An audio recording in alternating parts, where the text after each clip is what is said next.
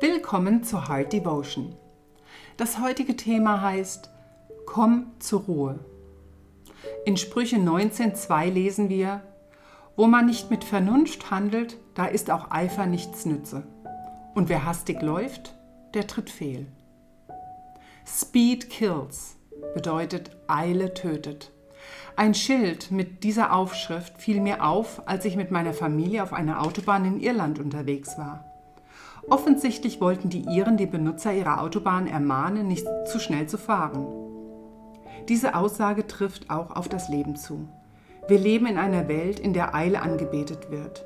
Wenn Eile uns treibt, treiben wir auf einen Zusammenbruch zu. Als Erwachsene sind wir so programmiert, jede freie Minute des Tages auszunutzen, denn wir sind davon überzeugt, dass Produktivität gleich Vervollkommnung und Akzeptanz ist. Wir haben das Gefühl, unbe unbedeutend zu sein, wenn wir nicht nachweisen können, wie unsere Zeit verplant ist. Der Sturm in uns wird sich legen, sobald wir uns selber die Erlaubnis geben, einfach zu sein. Wir leben in einer schnelllebigen Zeit. Die Erfindungen, die alles schneller und effektiver machen sollen, stehen im Wettlauf gegeneinander. Die heutige Armbanduhr zeigt nicht mehr nur die Zeit an, sie übernimmt auch die Funktion des Weckers, des Terminkalenders, des Telefons. Vielleicht werden wir doch bald sagen, beam mich hoch, Scotty.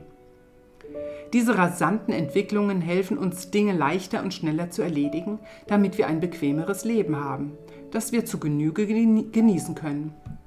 Nur frage ich mich, wo bleibt die Zeit, die wir so verzweifelt einzusparen versuchen? Haben wir wirklich mehr Zeit für uns selber, mehr Zeit, uns in die Hängematte zu legen, mehr Zeit, Bücher zu lesen, mehr Zeit, etwas Neues zu erlernen? Haben wir mehr Zeit für unsere Kinder, Familie und Freunde? Diese hektische Zeit, in der wir leben, wird von Lärm, Terminen, Pflichten und Wettrennen um Selbsterfüllung regiert. Unsere Terminkalender sind vollgestopft mit Aufgaben. Wir vermeiden, allein zu sein, denn wenn wir abgelenkt sind, müssen wir nicht über uns selber nachdenken. Reflexion über sich selbst macht Angst. Was ist der Grund für diese verrückte Hetze? Es scheint, als ob wir vor irgendetwas davonrennen, wahrscheinlich vor uns selber und vor Gott. Könnte es sein, dass die Menschen nichts mit Gott zu tun haben wollen? Sie wollen mit Gott nicht in Berührung kommen, denn sie haben Angst davor, dass er etwas von ihnen verlangen könnte? Gott wird immer mehr aus unserer Gesellschaft, Kultur und unserem täglichen Leben gedrängt und die Hetze nimmt zu. Das Vakuum, das durch die Maschinen, die die Arbeit übernehmen, entstanden ist, muss gefüllt werden. Je weiter Gott entfernt wird, desto mehr versuchen die Menschen sich abzulenken, damit sie sich nicht mit ihren Problemen, mit ihrem Schmerz, ihrer Leere und der Sünde in ihrem Leben auseinandersetzen müssen. Aber anstatt weniger Probleme zu haben und uns zufriedener zu fühlen, erfahren wir eine Zunahme an Kriminalität, kaputten Familien, psychischen Problemen, Selbstablehnung, Süchten und kalter Gleichgültigkeit gegenüber anderen. Fortschritt reflektiert unsere Intelligenz, Kreativität und unsere Neugierde, aber der Mensch rückt immer mehr in den Hintergrund. Heißt es nicht, wir Menschen seien die Krone der Schöpfung wir ignorieren unsere wahren Bedürfnisse und stellen unsere Begierden in den Vordergrund. Wir sind da darüber besorgt, wie wir unsere Zeit effektiver nutzen können und wie viel wir dabei verdienen, aber die Seele wird dabei vergessen. Wenn wir zu beschäftigt und zu laut sind, wie können wir Gott dann hören, ihn erfahren und kennenlernen? Wir müssen gegen den Strom schwimmen, sonst wird die Hass dieser Welt uns verschlingen und wir bemerken es noch nicht einmal. Unsere Erwartungen, unsere Träume und unsere Körper, Seelen und unser Verstand leiden, weil wir keine Ruhe finden. Wir glauben, wir müssen dem Druck nachgeben, damit wir dazugehören. Uns wird von der Welt gesagt, wie wir leben sollen und wir gehorchen. Frieden und Ruhe werden gebraucht, aber wir vernachlässigen sie. Schnelle Entscheidungen werden verlangt, aber weise Entscheidungen brauchen oft Zeit. Reife, Wachstum und Heilung brauchen Zeit. Qualität kann nicht erzwungen werden. Haben wir vergessen, wie viel Zeit Gott sich manchmal nimmt? Werden wir Nein zu dem schnellen Lebensstil sagen? Um nicht von dem, was die Welt vorschreibt, verschlungen zu werden, lautet mein erster Vorschlag, fangen wir an, eine regelmäßige stille Zeit mit Gott vorzusehen.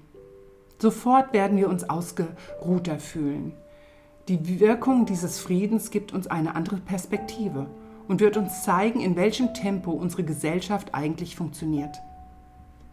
Nehmen wir uns jeden Tag Zeit für eine Stunde, für eine Stunde Stille, dann werden wir feststellen, dass unsere stressproduzierenden Erledigungen gar nicht so wichtig sind und irgendwann sowieso erledigt werden.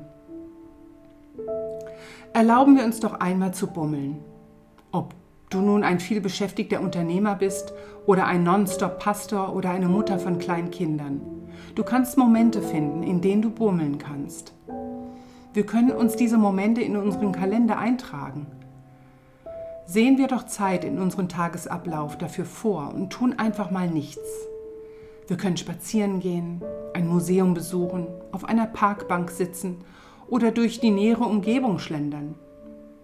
Anstatt uns unseren, zu unseren Arbeitskollegen während der Mittagspause zu gesellen, bleiben wir mal an unserem Tisch sitzen, lehnen uns zurück und genießen eine Tasse Tee. Wir müssen lernen, unseren Ich muss Schalter abzustellen und uns am Nichtstun zu erfrischen. Es ist wichtig, Prioritäten in unserem Leben zu setzen. Wir sollten überlegen, was wir in den nächsten zehn Jahren erreichen möchten. Passen die Verpflichtungen und Termine, die in unserem täglichen Kalender stehen, zu unserem Ziel? Können wir eine halbe Stunde Fernsehen fallen lassen? Können wir eine halbe Stunde von, unserem Haus, von unserer Hausarbeit streichen? Ist es wirklich notwendig, noch diese eine Erledigung in unseren Tag hineinzuzwängen? Das Großartige ist, wir haben die Wahl. Wir können über unser Leben nachdenken und wählen, was bleiben soll und was gehen kann. Auch nur ein paar kurze Momente hier und da anzuhalten und nichts zu tun, machen schon einen großen Unterschied. Diese kleinen Momente geben uns einen Geschmack davon, was Ruhe ist und stärken das Verlangen, der Stille mehr Raum zu geben in unserem Leben. Das wiederum kann zu einer lebenslangen Gewohnheit führen, Stille mit Gott in unserem Leben fest vorzusehen.